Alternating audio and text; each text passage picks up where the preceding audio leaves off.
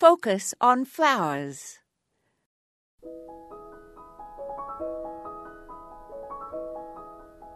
In his article reviewing the 2014 New York Botanical Gardens Groundbreakers exhibition, Edward Rothstein wrote about the first American women who photographed gardens at estates from California to Rhode Island, even setting up all of their huge cameras with heavy wooden tripods.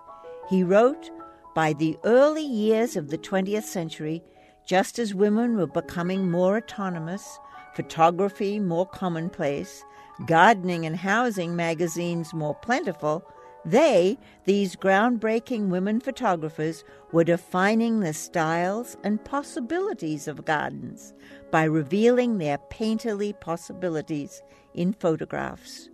And a growing middle class was prepared to use those images as inspiration in shaping smaller yards and even window boxes.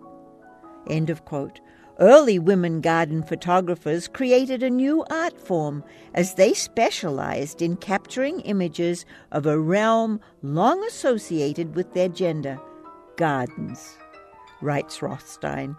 He describes what he saw in the exhibit of the works of these women photographers meticulously hand colored lantern slides late 19th century magazine articles and explanations of how palettes of pigments were applied to black and white plates. Two of these amazing pioneers were Jessie Tarbox Beals and Frances Benjamin Johnston.